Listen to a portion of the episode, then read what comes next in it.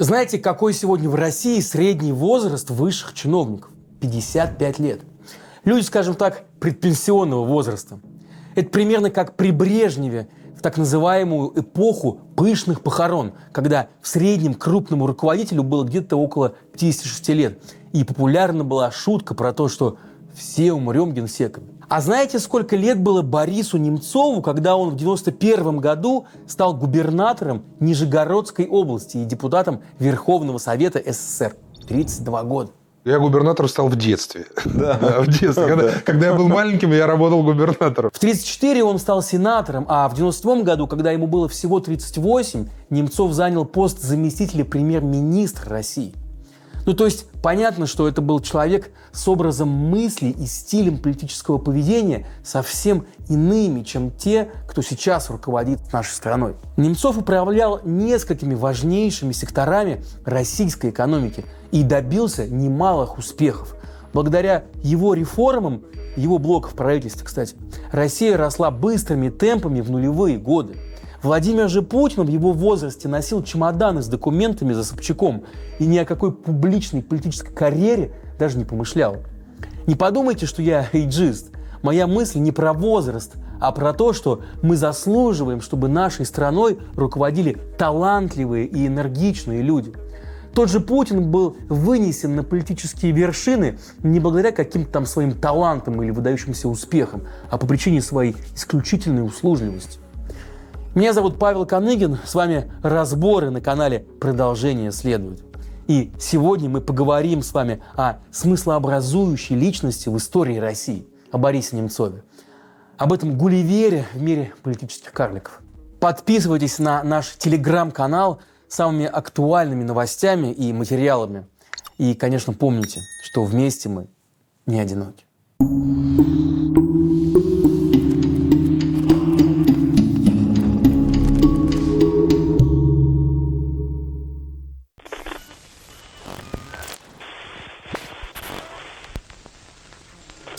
Немцов был одним из первых настоящих профессиональных политиков России. Однако по образованию он был, вы удивитесь, физиком, кандидатом физико-математических наук. И, кстати, наши многие выдающиеся соотечественники имеют именно этот физико-математический бэкграунд. Начиная, например, от академика и диссидента Андрея Сахарова, заканчивая гуманистом Виталием Гинзбургом. И оба они Нобелевские лауреаты. Немцов вырос и закончил университет в городе Горький – так тогда называли Нижний Новгород. Отец его занимался строительством, а мать была врачом. До начала политической карьеры Борис Ефимович успел защитить кандидатскую диссертацию и даже запатентовать несколько открытий. Ему пророчили успешное будущее в физике. Но это была вторая половина 80-х. Уже случился Чернобыль, уже академик Легасов покончил с собой, оставив дневники с описанием истинных причин аварии на Чернобыльской АЭС низкое качество проектирования и строительства атомных станций в СССР, а также вечная экономия на всем и погоня за красивыми цифрами в ущерб безопасности. Секретные записи бродили в ученой среде, вызывая споры и сомнения. И во многих городах стали появляться движения против строительства новых АЭС.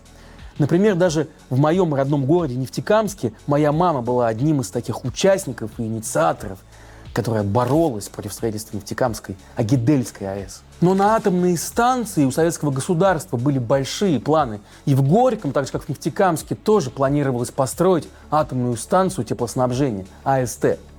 Пропускать через теплообменники реактора воду и потом подавать ее в городскую систему отопления. Тогда в движение за ядерную безопасность включилась тоже мать Немцова, Дина Яковлевна, заслуженный педиатр Советского Союза. Позже вместе с сыном они начали собирать подписи против строительства атомной станции в Горьком. В 1988 году в газете «Горьковский рабочий» физик Борис Немцов опубликовал статью «Почему я против АСТ?». Позже Немцову, одному из немногих, удалось записать и опубликовать интервью с легендарным физиком, ядерщиком, изобретателем водородной бомбы, гуманистом Андреем Сахаровым, который находился в Горьком в ссылке. Со временем Немцов стал настоящим лидером экологического движения, и вместе с соратниками ему удалось добиться закрытия опасной для города стройки. Так начался его путь в большую советскую, а позже и российскую политику.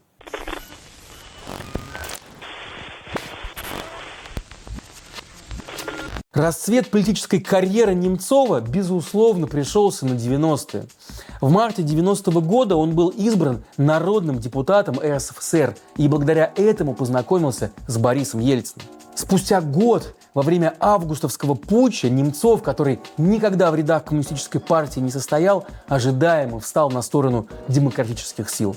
В отличие, кстати, от тогдашнего руководства Нижегородской области. После победы над ГКЧП Ельцин вспомнит об энергичном начинающем политике и назначит Немцова губернатором Нижегородской области. Это случится 30 ноября 1991 года. Немцову тогда едва исполнилось 32. В работу молодой губернатор ринулся как в бой. Инициаторы и вдохновители экономических реформ в России Егор Гайдар и Анатолий Чубайс покровительствовали ему. Нижегородская область под управлением Немцова буквально стала испытательным полигоном для всех передовых идей младореформаторов, как тогда их называли. Там, например, отрабатывался механизм приватизации земли – и Гайдар, и Чубайс знали, что распад Советского Союза во многом был спровоцирован серьезным дефицитом продовольствия. Страна с самым богатым запасом пахотных земель несколько раз в своей истории переживала настоящий голод и снова столкнулась с этой угрозой уже в конце 80-х годов. Причиной всему было неэффективное использование земельных ресурсов. А неэффективным оно было потому, что земля не принадлежала крестьянам, и делать ее прибыльной у них просто не было никакого стимула. Нижегородская область одной из первых разработала систему приватизации сельхозугодий. Все участники колхозов получили паи в общей собственности и право распоряжаться этими паями внутри самих хозяйств. Это, с одной стороны, привлекало людей к работе, они могли выращивать урожай и сами распоряжаться прибылью от его реализации. С другой стороны, блокировало рейдерские захваты со стороны более богатых интересантов. Страна уже входила в эпоху появления криминальных капиталов и разворовывания государственной собственности. Об этом мы подробно рассказывали в разборе о станице Кущевской. Посмотрите, если не видели. Так вот, схема развития сельского хозяйства, предложенная командой Немцова, предполагала менее взрывной, но более устойчивый механизм развития. И время показало, что это было правильное решение. В тех регионах, где была разрешена продажа земельных паев покупателям со стороны, приватизация сельскохозяйственных земель превратилась в настоящие криминальные войны.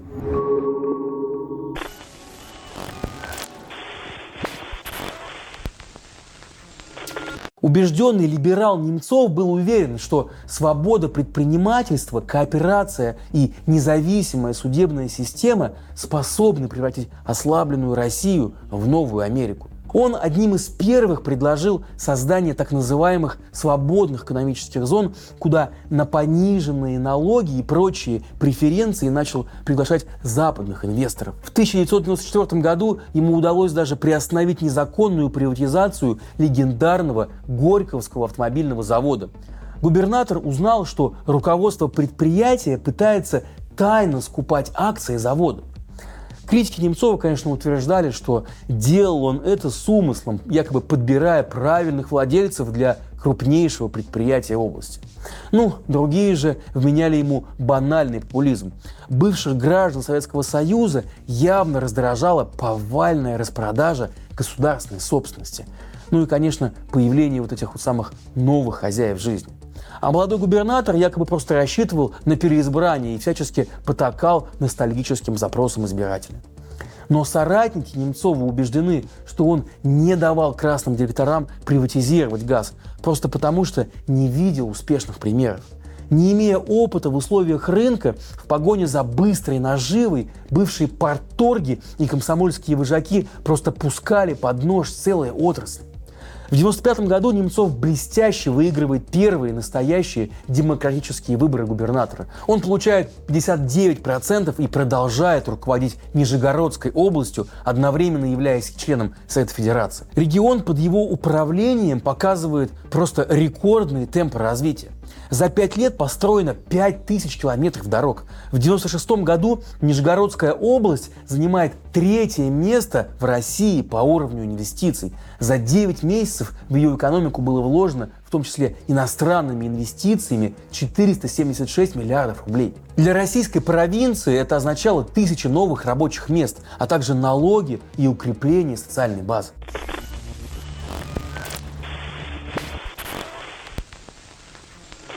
Но вместе с первыми экономическими успехами в область приходят и похоронки, и гробы.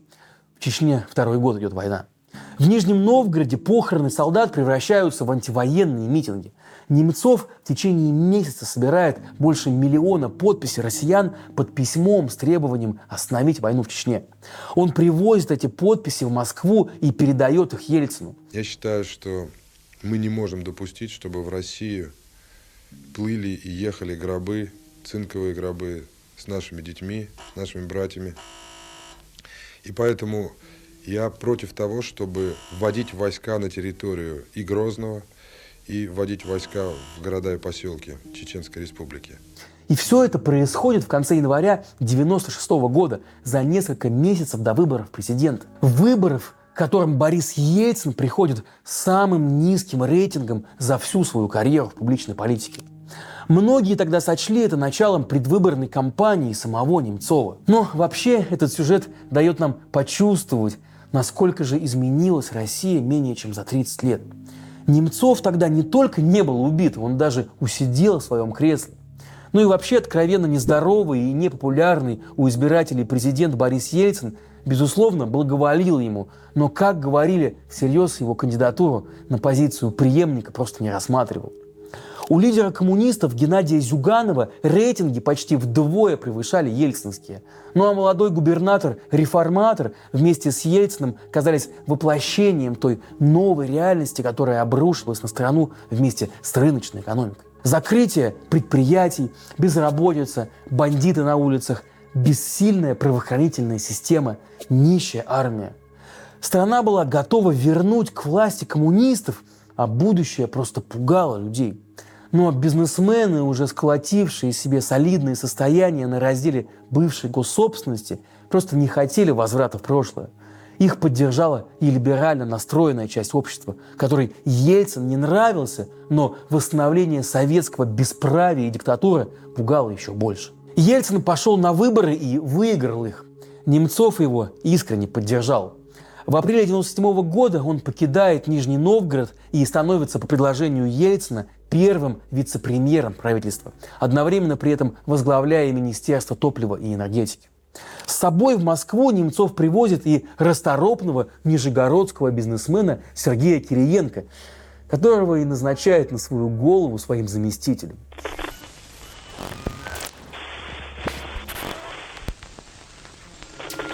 Спустя год, в апреле 98 года, Сергей Кириенко станет премьер-министром, и Немцов еще целых 4 месяца проработает замом у своего бывшего протеже. Из правительства они уйдут вместе в августе все того же 98 года, после объявления дефолта. Тихий, услужливый Кириенко сделает блестящую карьеру при Путине. Сначала он станет его полномочным представителем в Поволжье, ну а потом возглавит и Росатом, и всюду будет таскать за собой друзей-методологов. Кстати, посмотрите наш разбор о так называемой секте методологов на канале «Продолжение следа». А спустя полтора года после убийства Немцова Сергей Кириенко займет и кресло главы администрации президента России. Немцов говорил, что Ельцин предлагал ему в 1998 году остаться в правительстве и не возлагал ответственность за дефолт. Но щепетильный и очень думающий о репутации Немцов от этого предложения отказался и ушел, как он думал, в свободное политическое плавание. За полтора года работы в правительстве Немцов запомнился предложением пересадить всех российских чиновников с дорогих иномарок на отечественные «Волги», которые производились на газе. Инициатива эта успеха не имела, да и весь опыт работы Немцова в правительстве стал лишь поводом для последующих вечных упреков со стороны оппонентов. Вот, дескать, он уже работал в правительстве, и чем же это все закончилось? В 1998 году Немцов создает движение «Россия молодая», которое позже вошло в коалицию правого дела, а позднее и Союза правых сил.